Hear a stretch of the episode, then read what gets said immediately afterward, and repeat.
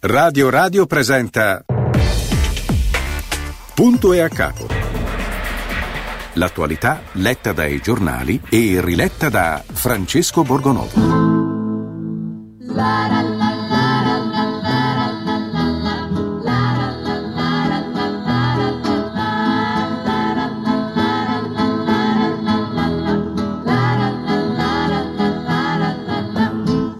Te possino da tante coltellate, per quante messate l'arciprete, per quante messate l'arciprete, per quante volte ha detto rate frate.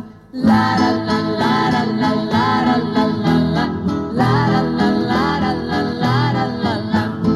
Er bene che te voglio, non lo dico. Te vorrebbe vedere a Ponte impiccato, te vorrebbe vedere a Ponte impiccato, con la testa portata e Peppa Nico. La la la la la la la la la la la la la la la la la. Io so tre steverina e lo sapete, non serve bello mio che ci rugate, non serve bello mio che ci rugate. So portellate quante ne volete. La la la la la la la la la la la la la la la la la. Mesa mill'anni che vien di Natale per farmi una magnata di durone, per farmi una magnata di dorone, per farmi una bevuta nel boccale. Mi sa mill'anni che se facci notte, pannata solo via da questa parte, pannata solo via da questa parte. È venuta la smania della morte. Mesa mill'anni che se facci notte, panna da solo via da questa parte, panna da solo via da questa parte. M'è venuta la smania della morte. La la la la la la la la la la la la la la la.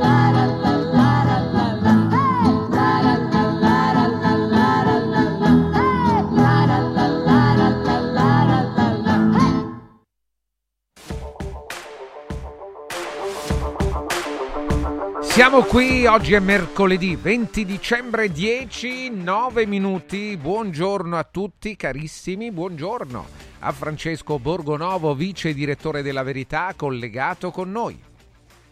Buongiorno, buongiorno Francesco, buongiorno a te. Tutti, bentrovati, bentrovati. Sono incuriosito, Gabriella Ferri, come mai, scusami? Beh, questa è una canzone meravigliosa, di Gabriella, grande Gabriella Ferri, bellissima con questa voce profonda, e poi una canzone terribile da un certo punto di vista, no? Che sta molto sul il tema, certo, secondo me, certo, uno dei temi portanti di questi giorni, no? Parla di amore e di morte, che alla fine sono le uniche due cose che, insomma, le cose più rilevanti della nostra esistenza sulla Terra, senza fare troppa filosofia, però questo è un po' il punto, perché oggi volevo partire da una cosa un po', come dire, in secondo piano, diciamo così, almeno dal punto di vista dei commenti, perché hai visto ieri, avete visto tutti la sentenza pronunciata a Reggio Emilia sui genitori e i parenti di Saman Bass, no? Uccisa a Novellara nella notte tra il 30 aprile e il 1 maggio del 2021. Ebbene, sono stati assolti i due cugini e sono stati condannati all'ergastolo i genitori, il padre e la madre di Saman, e lo zio Danish, che insomma era stato cercato a lungo, si è preso 14 anni perché sono benefici dovuti, ha comunque beneficiato del rito abbreviato, ha aiutato a rintracciare il corpo di Saman e quindi ha avuto questo sconto di pena molto rilevante, e che alla fine, insomma, che si prenda 14 anni è anche abbastanza inquietante. A me, come sapete, non è che piace quando la gente finisce in galera, però qui, insomma, siamo di fronte a una situazione veramente terribile. Questo zio, se tutto va come più o meno immagino che vada, farà una decina d'anni in cella, no? Per aver ammazzato una ragazza la cui unica colpa era quella di non volersi sposare con l'uomo che le era stato indicato dai suoi parenti, di non tenere il comportamento che questi parenti volevano. Ecco, il mio punto è questo qui, perché abbiamo fatto un mese quasi di dibattito sul patriarcato in Italia, sulla violenza maschile, su tutte queste forme di oppressione che ci sarebbero dalle nostre parti. Io però sinceramente di grandi commenti oggi, no, sul patriarcato, non ne ho visti sui giornali. No, di editoriali indignati delle femministe non li ho visti. Il Corriere della Sera, per esempio, ha Saman, la foto di Saman in prima pagina, subito sotto ha la foto di Vanessa, un'altra ragazza in casa uccisa, ha fermato un quarantenne. Anche qui una storia singolare, no? Perché questa ragazza di 26 anni aveva un figlio di 4 anni e un altro che stava aspettando, è stata trovata in fin di vita dal suo compagno ed è stato fermato un kosovaro. Ecco, in questi due casi, dove è coinvolta inevitabilmente l'immigrazione, perché questi sono due delitti di immigrazione, di fatto, soprattutto quello di Saman, cioè in quello di Saman c'è una famiglia che viene da una zona, come dire, rurale, o comunque che mantiene delle usanze tribali antiche, che va a vivere in una zona di campagna dell'Emilia Romagna, vive isolata di fatto, no? Vivono come ancora con la struttura del clan, al di fuori dei contatti, non hanno contatti con l'esterno di fatto, cioè sono in una zona che io, per vari motivi, essendo nato lì vicino, un po' la conosco, stanno in una casa di campagna e vivono nel loro piccolo mondo, non sono dentro una città in cui sono obbligati in qualche modo a confrontarsi, no, con i vicini, a interagire, no, sono lì e continuano a portare avanti queste usanze tribali del luogo da cui vengono, no? E qui però patriarcato non si nomina. Cioè, ripeto, abbiamo fatto quasi un mese a discutere della presenza del patriarcato in Italia dopo l'omicidio di Giulia Cecchettin, e va anche bene parlarne. Chiunque dicesse che, insomma, la situazione forse non aveva a che fare col patriarcato veniva guardato male. Ne abbiamo discusso un mese, non è cambiato niente, perché poi tutta questa discussione ci ha portato, non si capisce dove, no? Ha portato il Ministero ad approvare in fretta e furia un progetto di rieducazione nelle scuole, che poi è mezzo abortito, nel senso che il Ministero ha detto che andrà avanti, ma poi le coordinatrici sono state cambiate, no? Perché ci sono state polemiche. E qui, cioè, dove sono le grandi manifestazioni di non una di meno organizzate oggi, magari di fronte a qualche sede della comunità pakistana? Non lo so, me lo domando, perché io non le vedo. Non vedo tutta questa indignazione, cioè noi diamo quasi per scontato, dice vabbè, ma quelli sono stranieri, facciamo questo ragionamento anche se non esplicito, io temo che sia così, no, questa è la loro cultura, alla fine non li abbiamo integrati abbastanza, c'è sempre la scusante, c'è sempre questo passaggio secondario, quando si tratta di qualcosa di legato all'immigrazione ce ne dimentichiamo, e lo stesso secondo me vale per quest'altra ragazza, Vanessa. Vanessa, se non fosse stata uccisa, quindi non è stato il compagno, non è stata la violenza maschile, no, dentro casa, aveva già denunciato per stalking questo assassino, no? È stata aggredita in casa con un coltello da Buyar Fandai, 41 anni, di origini kosovare, no? Kosovaro. Anche qui io non capisco per quale motivo, no? Cioè, non ci siano mobilitazioni di piazza, no? Qui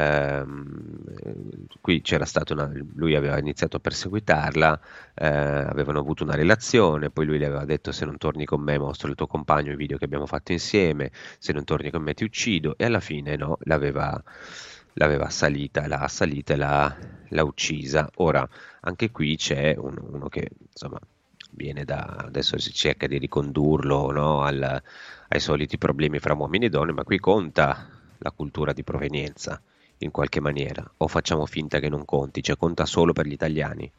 La cultura conta solo quando ci sono di mezzo gli italiani. Io non voglio fare una classifica dei delitti, dire più grave questo, più grave quell'altro. Vorrei, mi domando perché non siano trattati tutti allo stesso modo. Questo mi domando. Cioè, mi domando per quale motivo, quando c'è una specifica evidentemente culturale, no? Perché nel caso di Saman la specifica culturale c'è, cioè se queste persone fossero state gestite diversamente e non avessero fatto parte, come dire, di un sistema migratorio, no? Che le teneva lì, li facevano lavorare senza alcuna possibilità di integrazione, perché in una roba così non ti integri, cioè se tu vivi isolato in quelle situazioni lì, parlano malapena italiano, cosa volete che si integrino? Ecco, allora se non riflettiamo questo magari si potrebbe cambiare, no? Si potrebbe cercare di integrare queste persone in una maniera decente, almeno provarci, anche con una certa rigidità, nel senso che se poi non impari la lingua, non impari a vivere assieme agli altri, magari non è giusto che tu stia qua, no? Così, in linea generale, senza adesso entrare nello specifico delle leggi. E anche la stampa, se vediamo la prima pagina della stampa, è curiosa, no? Il titolo è Donne sopraffatte. Ecco qui, come se ci fossero, vedete, qui ritorniamo sul tema della violenza maschile. Peccato che si ignorino gli specifici, no? Di ogni caso. Vanessa, 27 anni, accoltellata dall'ex amante davanti a casa, no? Eccola qui. E sotto Saman, piccolina lì, no? Ergastolo a papà e mamma in un angolino, no? C'è un commento di Fabrizia Giuliani che dice: c'è da riconoscere, c'è da correre, unirsi, smettere di polemizzare, strumentalizzare e scontrarsi, c'è da riconoscere i caratteri di una guerra senza regole, senza quartiere, silenziosa, inafferrabile e efferata, e agire a ogni livello per fermarla, c'è da portarla in alto nelle agende. Quale sarà mai questa guerra? Andiamo a vedere. Contro le donne c'è una guerra senza regole. Dopo Giulia non abbiamo imparato niente. Eh sì, ma il caso di Saman è un po' particolare. Dopo Giulia non ne abbiamo imparato niente, no, perché abbiamo discusso per quasi un mese di roba di propaganda, no, perché poi il punto era fare la rieducazione nelle scuole. Qui non esiste la pietas nemmeno di fronte a una gravidanza, che anzi diventa fattore scatenante, ma qua non è, cioè qui si continua a mettere tutto insieme, no? La violenza maschile generica, ma non è questo il punto. Nel caso di Saman non c'entra, cioè la madre ha compartecipato al delitto, la madre ha compartecipato, anzi è stata quella che ha tirato in trappola Saman, perché Saman si è fidata di lei, la mamma gli ha detto di tornare a casa e quando è tornata a casa le hanno teso sostanzialmente un agguato, più o meno così è andata, anche se poi l'avvocato dei genitori dice ma no, c'è stato un equivoco, no, c'è stato un equivoco, niente, cioè l'equivoco è stato che questa ragazza è morta ed è stata ammazzata dai suoi familiari perché non voleva sottoporsi alle regole che loro le imponevano. E allora secondo me questo specifico va un attimo considerato e non si può mettere tutto dentro il calderone, no, del patriarcato. E qui, no, c'è la guerra contro le donne, dice Fabrizia Giuliani sulla stampa, dopo la ferocia con la quale gli uomini uccidono le donne con le quali hanno avuto una relazione, bambini o bambine che devono venire al mondo, trascinati dentro questa spirale distruttiva e nichilista, dopo le coltellate che siamo condannati ogni volta a contare, i figli che restano, comunità e istituzioni attonite ma incapaci di ascoltare, sostenere, impedire che accada di nuovo. Io vorrei sapere come si faceva a impedire, no? Qui, con quali corsi di educazione avreste fatto ai genitori di Saman. E i genitori di Saman, altro che educazione all'affettività, gli andava insegnato tutto, dalla lingua alle leggi, al modo di comportarsi qui. Poi certo c'è il caso terribile, no, di questa ragazza Vanessa, qui andrà approfondito per bene questo caso dell'ex amante kosovaro, no? E vorrei capire se anche lì la cultura di provenienza c'entra e quanto questo signore qua sia più o meno disturbato, perché io ho la sensazione che se si continua a tirare la scure addosso solo ai maschi, non solo si creano, come dire, delle un'ulteriore diffidenza e si complicano ulteriormente i rapporti fra maschi e femmine che sono già abbastanza complicati, no? Io credo che non si risolva neanche niente, cioè non se ne esce in questa maniera, è un dibattito sterile, assurdo, arrivano anche dei messaggi. Monia dice: c'è più interesse per le uova e il pandoro della Ferragni che per gli assassini degli stranieri, che per gli assassini stranieri. Sì, in generale c'è più interesse per il pandoro della Ferragni, perché poi noi ci stufiamo, no?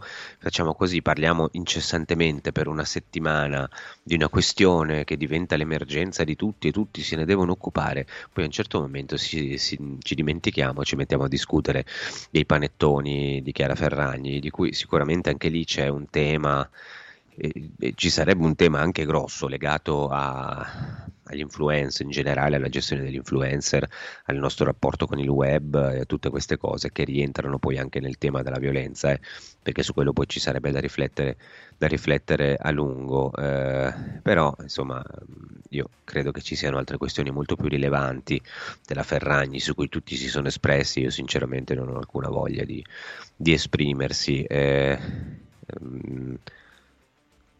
Vabbè, qui c'è un altro Silvio che mi dice: se io e lei andiamo in tribunale, lei vince, io perdo, anche se ho ragione al 100%. Non ho capito, Silvio, a cosa si riferisca, se lei sono io, lei è la Ferragni, lei o qualcun altro. Non l'ho capito, spiegamela meglio, mandami un altro messaggio, mandaci un altro messaggio e spiegala meglio.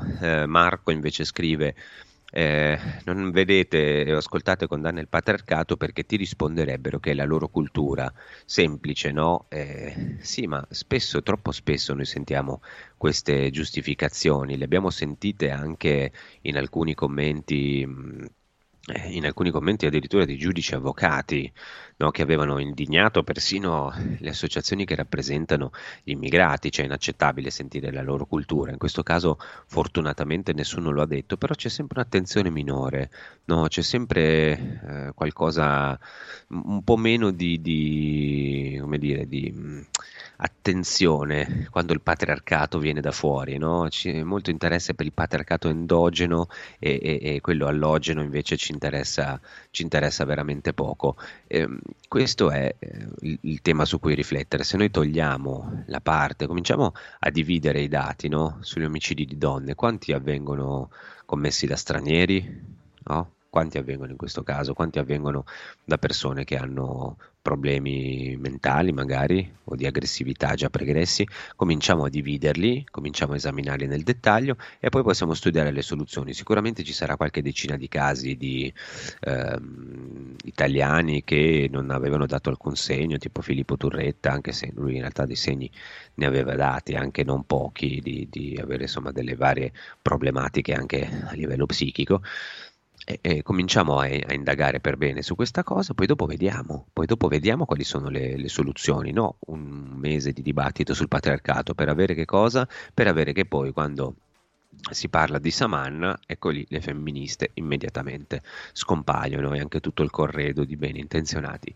Io farei così, Francesco, ti ridarei la parola per i tuoi preziosissimi consigli che a differenza di quelli di altri influencer invece qui non ci sono truffe, non ci sono inganni, non c'è il Pandoro di Vergovic per dircela semplicemente. Invece Francesco le dice chiare, anche se io ci vedrei bene a vendere un po' le uova di Pasqua. Sì, ma le cose così anch'io molto più attraente di Chiara Ferragni. Sì, no, mi vedrei benissimo. Sì, cioè, un po' più simpatico. Sì, più... Sì, nell'operazione. Un po'. Dovremmo fare, io suggerisco qui ai vertici di questa emittente l'anno prossimo di fare il panettone di Francesco Vergovic. In realtà non sono io che lo suggerisco, l'ha suggerito anche un ascoltatore ieri, con cui però non divideremo gli introiti, cioè gli rubiamo l'idea e non dividiamo gli introiti. Sappiate che è così, qua se mandate delle belle idee noi ve le rubiamo, è ovvio. Poi però ve lo diciamo prima. Però ve lo diciamo, lo rivendichiamo. Cambia tutto. Siamo onesti. Esatto. Tutto, a proposito di furti, poi dopo torniamo e parliamo del MES. Va bene, tra poco con Francesco Borgonovo. Intanto vi parliamo di cura, di salute. Allora, sapere che in qualunque momento c'è chi può prendersi cura di te Beh, è confortante, è Villa Mafalda. Villa Mafalda c'è sempre. Per la salute della tua famiglia affidati a Villa Mafalda, dove è possibile eseguire tutte le prestazioni mediche di cui hai bisogno 24 ore su 24, dalle visite con i migliori specialisti agli esami diagnostici fino alla chirurgia. Villa Mafalda è convenzionata con le maggiori compagnie assicurative. Una speciale convenzione poi è riservata agli ascoltatori di Radio Radio.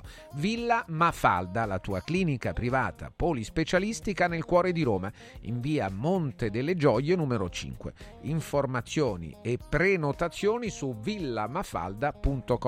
Il telefono 06 86 09 41 06 86 09 41. Vi parliamo anche di Foam Marketing. Da Foam Marketing smartphone, tablet e notebook delle migliori marche, nuovi e rigenerati, con 3 anni di garanzia in pronta consegna oppure su ordinazione. Da Foam Marketing è possibile acquistare prodotti nuovi e rigenerati con rate fino a 12 mesi anche tramite la permuta, o semplicemente si può vendere il vostro usato con pagamento immediato. Da Phone Marketing anche accessori e, grande novità, le cover personalizzate e tante idee regalo per Natale.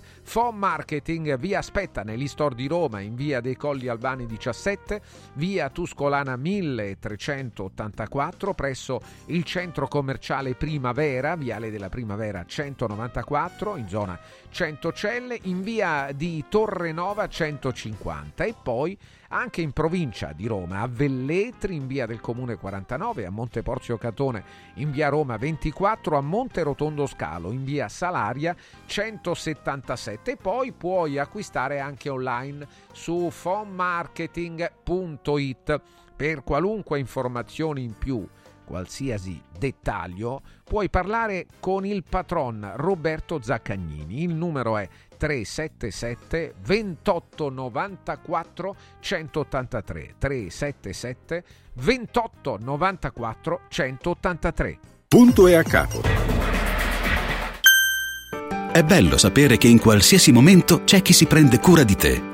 Villa Mafalda c'è sempre. Per la salute della mia famiglia mi affido a Villa Mafalda, dove è possibile eseguire tutte le prestazioni mediche di cui abbiamo bisogno 24 ore su 24, dalle visite con i migliori specialisti agli esami diagnostici fino alla chirurgia. Villa Mafalda, la tua clinica privata polispecialistica nel cuore di Roma. Villa Mafalda è in via Monte delle Gioie 5. Info e prenotazioni su villamafalda.com. Convenzionata con le maggiori compagnie assicurative. Una speciale convenzione è riservata agli ascoltatori Radio Radio. Antò fa freddo, non ce la faccio più. Accendi la caldaia Vaillant.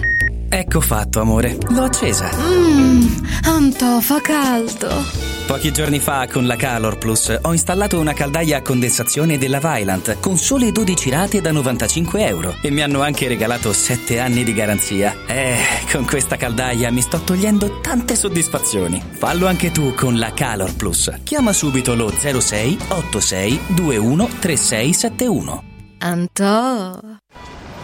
Devo organizzare la mia festa di compleanno e vorrei un posto incredibile con la giusta atmosfera. Scegli Comodo Mercato Trevi, un open space dal design moderno, comodo per i grandi spazi e soprattutto per l'ampia scelta di eccellenze gastronomiche, con 5 ristoranti a vista per soddisfare ogni palato. Spettacolare cocktail bar per drink e aperitivi. Comodomercatotrevi.it, Roma, via del Lavatore 88, a pochi passi da Fontana di Trevi. Mettiti comodo. Nerone, che t'hanno fatto? Zitta, Poppea, zitta, che mi stanno a costruire tutta Roma con l'aderite. Embè? Ma come embè? Ma non lo sai quanto è tosto? Il laterite a fuoco non ce va. Laterite, il pannello per l'edilizia con la più alta resistenza al fuoco. Nerone mio, ma non te basto io, Peppi a fuoco. A Poppè, e namo, no? E non scherzà con l'aderite. I pannelli laterite con valori di EI 120, 180, 240 sono prodotti a marchio Prefedil. www.prefedil.it.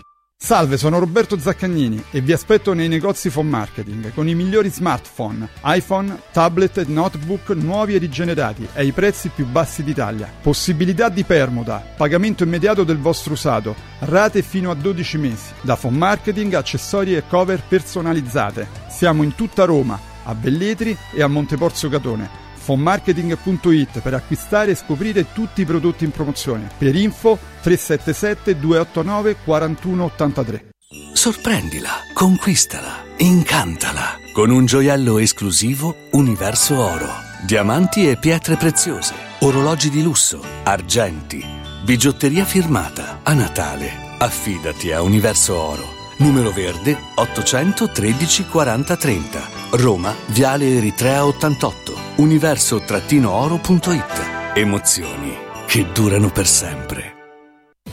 Sportello Legale Sanità. 12 anni di giustizia ottenuta e di giusti risarcimenti alle famiglie colpite dalla mala sanità. Come per infezioni nosocomiali o per danni o decessi provocati alla nascita su bambini sani. Sportello Legale Sanità, a disposizione di tutti gli italiani contro la mala sanità, senza alcun costo anticipato. 800 700 802. Sportellolegalesanita.it. Hai l'assicurazione in scadenza? Chiama Mondopolizza. I migliori prodotti assicurativi al prezzo più basso del mercato grazie agli accordi con le primarie compagnie assicurative. Assicurazioni RCA, casa, infortuni, per professionisti, soluzioni eccezionali su misura per te. Per ricevere un preventivo chiamalo 06 55 76 903 o direttamente sul sito mondopolizza.it. Mondopolizza, la migliore consulenza assicurativa. Per te che ami lo sport e non puoi farne a meno, a Natale metti sotto l'albero un regalo sportivo. Noi Sport ti aspetta nel Maxi Store a Capena, in via Tiberina, e nell'outlet a Passo Corese. Tutto l'abbigliamento casual e sportswear, calzature e accessori per uomo, donna e bambino delle migliori marche. Scopri le gift card firmate Noi Sport e niente più pensieri per i tuoi regali. Noisport.it, aperto 7 giorni su 7 con orario continuato. Radioattività con Diego Fusaro. Lampi del pensiero quotidiano. A che ora? Tutti i giorni alle 11 e alle 19 su Radio Radio. Punto e a capo.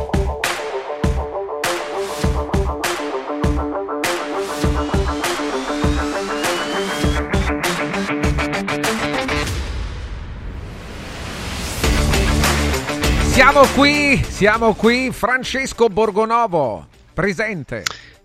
E rieccoci Francesco, come annunciato entriamo in un argomento molto serio che ci riguarda. Sulla prima pagina della Stampa c'è questo titolone: patto di stabilità, c'è l'accordo, intesa tra Francia e Germania, oggi l'Ecofin, sì di Giorgetti, ma serve il via libera della maggioranza. Francia e Germania hanno trovato l'intesa sulla riforma del patto di stabilità e assicurano che l'Italia è sulla stessa linea. Questo è il titolo principale della Stampa di oggi. Vediamo dentro le pagine, quasi patto il titolo. Germania e Francia raggiungono l'intesa sulle nuove regole di bilancio. Lindner e Le Maire, ok anche dall'Italia. Oggi c'è l'Ecofin, cioè il vertice dei ministri europei, e dall'altra parte il retroscena di Alessandro Barbera. Giorgetti stretto tra Roma e Berlino, il ministro aspetta l'ok di Meloni. Nel frattempo il voto sul MES slitta ancora, Bagare in aula, nuovo round per maggioranza e opposizioni sul MES. Ieri il governo ha chiesto tempo per rispondere in commissione a Fratelli d'Italia, che chiedeva di capire l'impatto finanziario di una eventuale ratifica, richiesta già esaudita con una nota del MEF a giugno che ha scatenato l'ira delle opposizioni, perché vista come un tentativo di spostare in avanti il momento del voto decisivo in attesa di risultati nella trattativa parallela a Bruxelles sul nuovo patto di stabilità. Ne parliamo con un collega che già conoscete, Martino Cervo, che è il vice direttore della Verità. Gli diamo il buongiorno, nel frattempo sono arrivati un sacco di messaggi, poi dopo li leggiamo e entriamo nel vivo delle vostre richieste. Buongiorno Martino, buongiorno, bentornato. Buongiorno Francesco, buongiorno a tutti. Allora, facciamo un po' di chiarezza, cominciamo, perché ogni volta qui MES, patto di stabilità, insomma c'è un po' da confondersi. Possiamo spiegare intanto la differenza fra le due questioni e poi anche però il legame fra le due? Certo, MES e patto di stabilità sono due cose completamente diverse. Il MES è uno strumento finanziario, l'evoluzione del vecchio fondo salva stati, che era nato precipitosamente nei giorni, nei mesi della grande crisi greca, che aprì la crisi del debito sovrano nell'Unione Europea, e da allora è diventato un veicolo abbastanza simile a una banca, anche come forma giuridica, che ha il compito di prestare denaro a determinate condizioni per i paesi che perdono l'accesso al mercato. Il MES è stato utilizzato per la Spagna, per il Portogallo, per la Grecia appunto, per l'Irlanda, ha portato condizioni piuttosto severe e critiche per i paesi debitori di questo strumento, e adesso ciò di cui da anni e in maniera più battente da settimane si parla è la ratifica della riforma di questo MES, una riforma che viene discussa da almeno 3 anni, forse 4, prima della pandemia, che ha diluito e ritardato i lavori di questa riforma. Cosa dice questa riforma? Per farla molto in breve, il punto principale è che questi fondi sottoscritti dai paesi dell'area euro e in buona parte già versati, per dare un'idea l'Italia ha versato circa 15 miliardi in questo strumento, questi fondi possono venire utilizzati con la riforma, se verrà approvata, non solo per gli stati che perdono l'accesso al mercato per motivi differenti, ma anche per il cosiddetto backstop bancario, ovvero possono essere utilizzati i fondi degli stati per ricapitalizzare, per finanziare, per aiutare banche cosiddette sistemiche, cioè al di sopra di certi parametri, di certe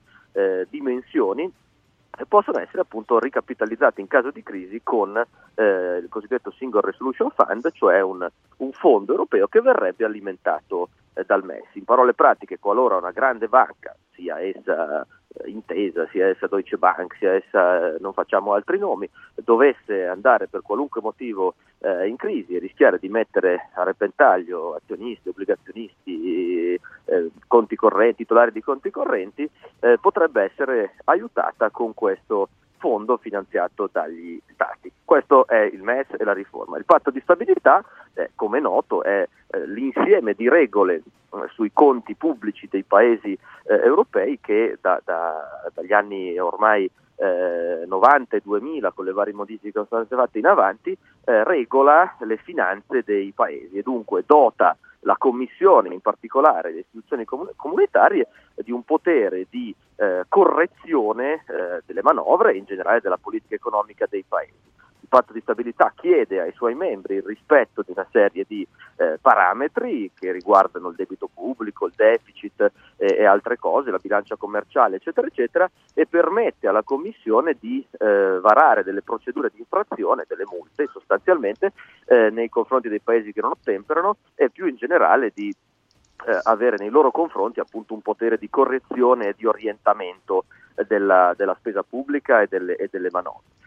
Ciò di cui si sta discutendo in queste settimane, in questi mesi, è di una riforma di questo patto, perché è di tutta evidenza che questo patto può funzionare nei periodi di crescita, ma nei periodi di recessione o nei periodi di incertezza finanziaria, che ormai sono diventati la normalità, almeno dal 2008 in avanti, ha il grande rischio di diventare, come dicono quelli colti, prociclico, cioè di accentuare anziché invertire le tendenze economiche in atto. Ciò vuol dire che i paesi più in difficoltà rischiano di accentuare le loro difficoltà, perché chiamate a rispettare dei vincoli di finanza e quindi impedite nel fare investimenti che la scuola keynesiana considera essenziali per rimettere in circolo denaro e far ripartire le economie. Dunque c'è un consenso abbastanza diffuso sul fatto che le regole di questo patto non funzionino, c'è molto meno consenso su come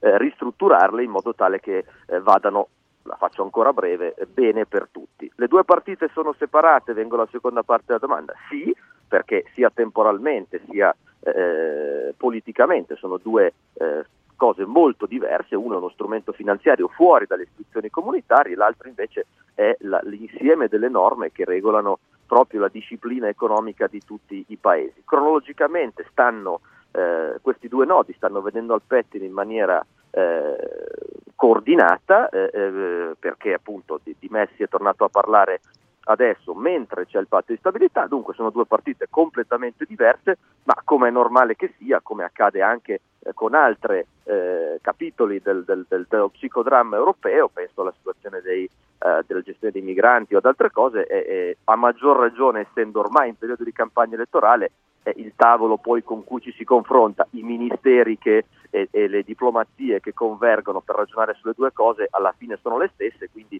inevitabilmente c'è un collegamento, anche se il Presidente del Consiglio italiano di recente ha ricordato che le trattative sono separate e a suo dire non ci sarebbero una sorta di scambio diretto, di negoziato, di ricatto, chiamiamolo come vogliamo, tra una e l'altra cosa. Spero di aver risposto in maniera chiara. Chiarissimo. Secondo la stampa oggi i nodi sul braccio correttivo, cioè su questa dibattito, sarebbero i seguenti: chi sfora il tetto del 3% nel rapporto deficit-PIL dovrà assicurare un aggiustamento dei conti pari allo 0,5% del PIL in termini strutturali, ma è stata introdotta una flessibilità temporanea al fine di tenere in considerazione l'aumento del costo degli interessi sul debito. All'Ecofin dell'8 dicembre i ministri di Francia, Germania e Italia avevano concordato un periodo transitorio di 3 anni, 2025-2027, per rientrare nei parametri, ma potrebbero esserci dei cambiamenti perché soprattutto i tedeschi insistevano per scendere a 2 anni. Secondo la stampa oggi le ultime questioni che saranno discusse dai 27 ministri su cui Le Maire e Lindner hanno trovato ieri sera una convergenza riguardano 2 soli punti. Il primo è legato alle salvaguardie sul deficit. Per i paesi con debito oltre il 90% non basterà portare il disavanzo al 3%, ma dovranno scendere all'1,5% e quindi sarà necessario assicurare una correzione annua dei conti in termini strutturali, cioè probabilmente dello 0,3% all'anno o forse 0,2%. L'altro punto riguarda invece lo scostamento annuale massimo dalla traiettoria di aggiustamento della spesa, 0,5-0,75 all'anno. Ci sono questi dettagli su cui ancora bisogna accordarsi. Io Martino ti chiedo questo però, sul MES è vero che si introduce questa possibilità di salvare le banche, ma il punto è: a noi come italiani questa cosa conviene? Noi abbiamo qualche beneficio da trarre da questa pratica? Perché ieri è stata fatta una domanda al governo, un'interrogazione al governo da Fratelli d'Italia e ovviamente per la risposta, chi doveva rispondere si è preso un po' di tempo per valutare l'impatto finanziario sulla nostra nazione. Questo è il grande nodo, cioè come impatterebbe questa riforma. E poi si dice il MES noi non lo utilizzeremo, intanto però se lo sottoscrivi ci sono dei cetrioli in agguato anche lì. Ecco, allora qui c'è uno degli equivoci più grossi, a mio avviso, del dibattito. Al MES si può ricorrere fondamentalmente in 2 modi, come debitori, cioè come Stato o come Stato che per una sua banca chiede l'accesso, esattamente più o meno come un privato cittadino può chiedere un mutuo perché non ha il denaro, e il MES presta a determinate condizioni. Queste condizioni per l'Italia sono sicuramente, nella malauguratissima ipotesi che dovessimo chiedere l'accesso al MES, sono sicuramente condizioni capestro. La riforma del MES introduce delle ulteriori rafforzamenti di queste condizioni, introduce una divisione tra Serie A e Serie B a seconda della tenuta del debito pubblico. L'Italia partirebbe già in Serie B e questo probabilmente, secondo molti analisti, potrebbe comportare una sorta di profezia che si autoavvera, cioè siccome l'Italia finisce in Serie B come parametro di valutazione del debito, questo potrebbe comportare difficoltà dirette a piazzare questo debito, cosa che in questo momento non c'è assolutamente. Questa dalla prospettiva del debitore, cioè di colui che dovesse chiedere fondi al MES, e l'Italia in questo momento, grazie a Dio, né per le sue finanze né tantomeno per il suo sistema bancario, che è estremamente solido e capitalizzato, sembra lontanissima da questa prospettiva. L'altra prospettiva di avere a che fare col MES è quella di essere il creditore, cioè di prestare, di contribuire al paniere con cui questo MES presterebbe soldi a chi ne avesse bisogno. Molti dicono: ma non c'è problema, noi sottoscriviamo la riforma, così chi vuole può chiedere i soldi al MES, e a questo punto l'Italia si interfaccerebbe col fondo in qualità di creditore, cioè di paese che presta i soldi. L'Italia, come dicevo prima, ha già versato 15 miliardi circa negli anni a questo fondo, e questi soldi potrebbero essere utilizzati per ricapitalizzare una banca o per prestare soldi a uno Stato che perdesse accesso al mercato e poi, in teoria, venire restituiti. Dunque, che problema c'è se l'Italia fosse in questa posizione? Il problema è che con la riforma il MES può chiedere con tempi rapidissimi allo Stato italiano, come a tutti gli altri soci membri, di versare le quote che l'Italia ha sottoscritto e non ancora versato, e addirittura di aumentare queste quote in tempi rapidissimi, e l'Italia non avrebbe possibilità di veto su questa decisione. Cosa vuol dire? Facciamo un esempio: la banca Y nello stato P dell'Eurozona fa crack e il MES dice: bene, interveniamo noi, ricapitalizziamo, ci servirebbero gentilmente altri 200 miliardi, la quota dell'Italia è del 18%, quindi l'Italia deve pagare 36 miliardi entro X. A questo punto qualunque clausola parlamentare che impegnasse a ripassare dal Parlamento prima di ricorrere al MES, eccetera eccetera, avrebbe valore nullo, perché il MES avrebbe la titolarità, con la riforma, di chiedere agli Stati membri di versare altri soldi per salvare altre banche. E quindi questa parte del dibattito, che a me sembra completamente ignorata, vedo che c'è una pressione fortissima da parte di Monti, da parte della Germania, da parte di altri, da parte di Amendola nel PD, per dire chi l'ha come dire propinata o proposta in pubblico, per far scattare questa clausola. Impegnarsi, dice sì, noi ratifichiamo ma ci impegniamo a non utilizzarla. Ecco, nel caso che ho descritto, questa eventuale clausola avrebbe valore assolutamente nullo. A mio avviso i rischi, senza entrare nel merito, poi ci sono un sacco di clausole tecniche, ma i rischi macro da queste due prospettive, del creditore e del debitore, sulla tenuta del debito e sulla possibilità di nuovi esborsi per salvare banche estere, a mio avviso fanno rispondere assolutamente no alla tua domanda sul fatto se ci convenga o meno. E mi lascia molto perplesso il fatto che una riforma che ha così tanti punti critici, che è stata varata con un mandato parlamentare quantomeno dubbio dai governi Conte 1, Conte 2, mi fa essere molto molto dubitabondo sul fatto che possa essere usata come merce di scambio per altre partite, come quella del patto di stabilità, perché se la contropartita per avere un patto di stabilità meno penalizzante, ed è tutto da discutere che le condizioni di cui ho parlato poco fa lo siano, è quella di portarsi in casa un capestro gravissimo per qualunque altro governo, non è una contropartita molto, molto nobile o molto efficace sulla quale ragionare. Arrivano anche dei messaggi. Egidio da Udine cambia leggermente argomento, ci dice: come mai non si mette in risalto che in Commissione Difesa è stato approvato anche per il 2024 l'invio di armamenti all'Ucraina? Insomma, sì, no, in realtà sui giornali c'è, ne accenniamo, però ha fatto bene Egidio a ricordarlo, perché è un tema interessante, importante. Un altro ascoltatore ci scrive: dai che fra poco avremo anche il voto a favore sul MES, così sarà l'ennesima contraddizione di Giorgia Meloni, ma come sempre darà la colpa agli altri, un po' come ha fatto Conte. Adriano da Terni invece ci scrive una cosa un po' discutibile, a cui farei rispondere a Martino Cervo, che è in collegamento con noi, vice direttore della Verità.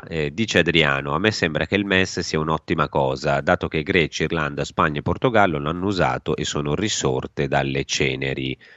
Io sinceramente su questa versione, caro Adriano, un po' di dubbi ce li ho, però se no, io sembro sempre di parte, quello contro l'Europa. Sentiamo il collega Cervo.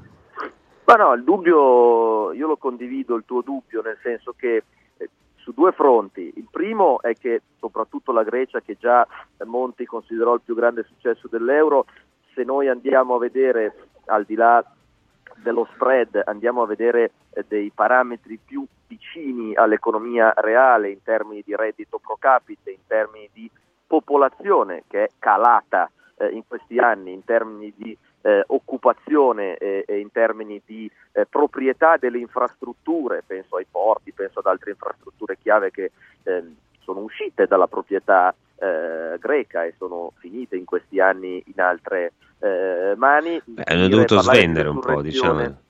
Ecco, sì, parlare di resurrezione in un paese che si è letteralmente svuotato in questi anni mi sembra poco corretto nei confronti degli abitanti della Grecia. Aggiungo un secondo punto, i prestiti fatti non sono stati in larghissima parte restituiti agli stati e diciamo che questa massa di soldi prestati non hanno fatto altro che attraverso il MES, attraverso lo strumento precedente che era il cosiddetto fondo salva stati, non hanno fatto altro che trasferire questi crediti al momento insoluti dalle banche private, soprattutto francesi e tedesche, agli stati tra cui il nostro. Quindi in sé l'operazione è andata molto bene per le banche francesi e tedesche che all'inizio dell'euro hanno prestato massicciamente la Grecia. Quando questi soldi qui poi non sono stati ripagati, questo debito è stato trasferito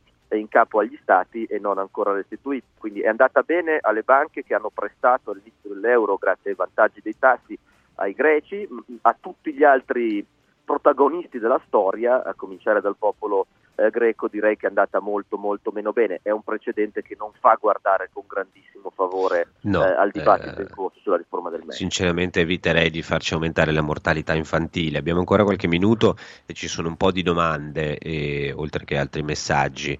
Diceva un ascoltatore, la Premier cercherà di votare il MES dopo le elezioni europee così proverà a salvare la faccia. Beh, vedremo come andrà a finire, può anche darsi.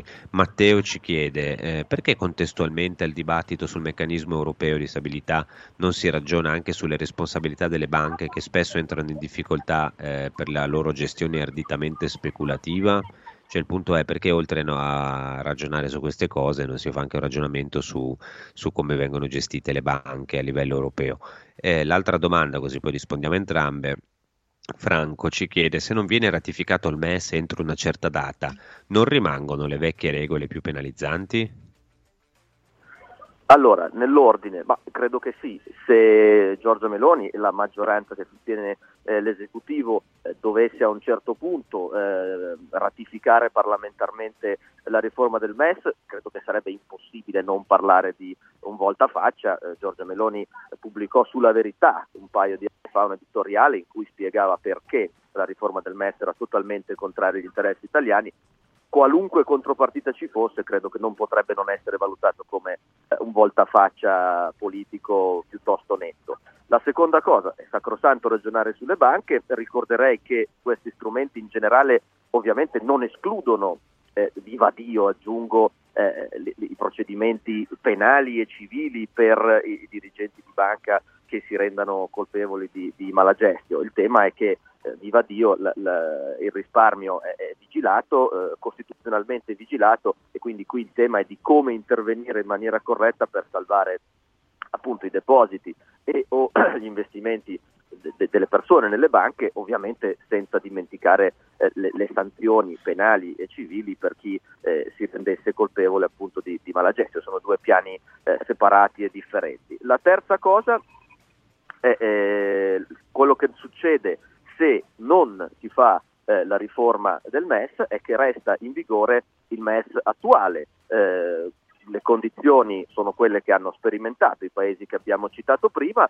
Aggiungo a beneficio di chi ci ascolta che l'appetibilità del MES si può misurare dal fatto che dopo i prestiti, se non erro, erogati alla Spagna, parliamo ormai di una decina di anni fa, nessuno ha più inteso ricorrere a questo strumento, anche nel biennio pandemico in cui i suoi dirigenti si erano inventati lo strumento del MES sanitario per aiutare gli stati nel sostenere le spese tragicamente aumentate per colpa del Covid, della sua gestione, e nessun paese dell'area euro ha ritenuto meritevole approcciare questo strumento. Molto semplicemente, per legare di nuovo la partita al patto di stabilità, si è sospeso il patto di stabilità perché l'urgenza pandemica, come poi quella bellica ed energetica, hanno reso completamente impossibile ottemperare ai suoi vincoli, ma nessuno ha fatto ricorso al MES, né sanitario né senza aggettivi. Questo è un altro elemento di riflessione. Per rispondere all'ascoltatore, quello che succede se non si applica la riforma del MES è che resta il MES attualmente in vigore, al quale tutti oggi possono accedere. Ci sono due domande velocissime, abbiamo ancora un minutino.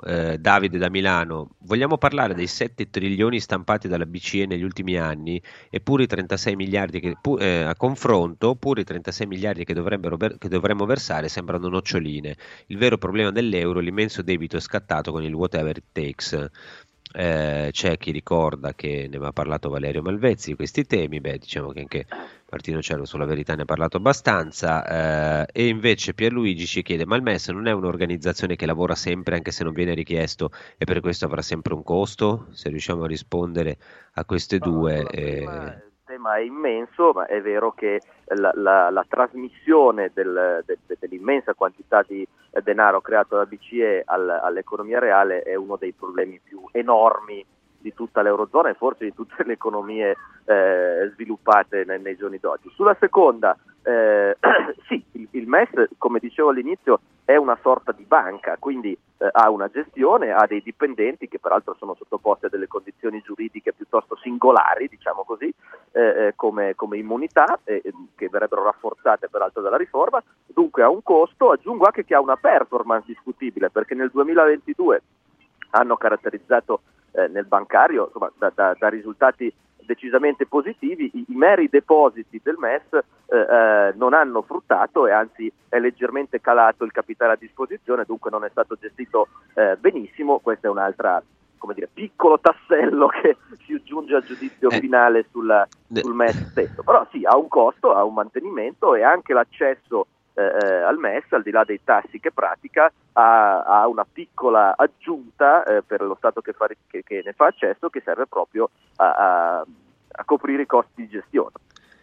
Nel frattempo Capità Fagiolo, proprio un collega della Verità, segnala che su Tercas il Tribunale dell'Unione Europea e dell'UE ha respinto il ricorso presentato dalla Banca Popolare di Bari con la richiesta di risarcimento danni nell'ambito della vicenda degli aiuti di Stato per Tercas. L'Unione non deve risarcire il danno asseritamente subito dalla Popolare di Bari a causa di una decisione della Commissione in merito alla misura di aiuto dell'Italia a favore di Banca Tercas, si legge in una nota del Tribunale, perché poi anche qui, no, nella logica europea, insomma, vuol dire, certe banche sono più uguali degli altri, ecco, alcune si possono salvare, altre no, alcune si possono aiutare, altre no. Vabbè, tutto molto, molto bello. Grazie a Martino Cervo, che è stato chiarissimo e nei suoi articoli si è a lungo occupato di tutti questi meccanismi che sono un po' come dire, no, sottoscriviamo il MES e poi non lo usiamo, un po' come dire entriamo in una stanza buia, noi ci caliamo le braghe, però attenzione, non succede niente, non succederà mai assolutamente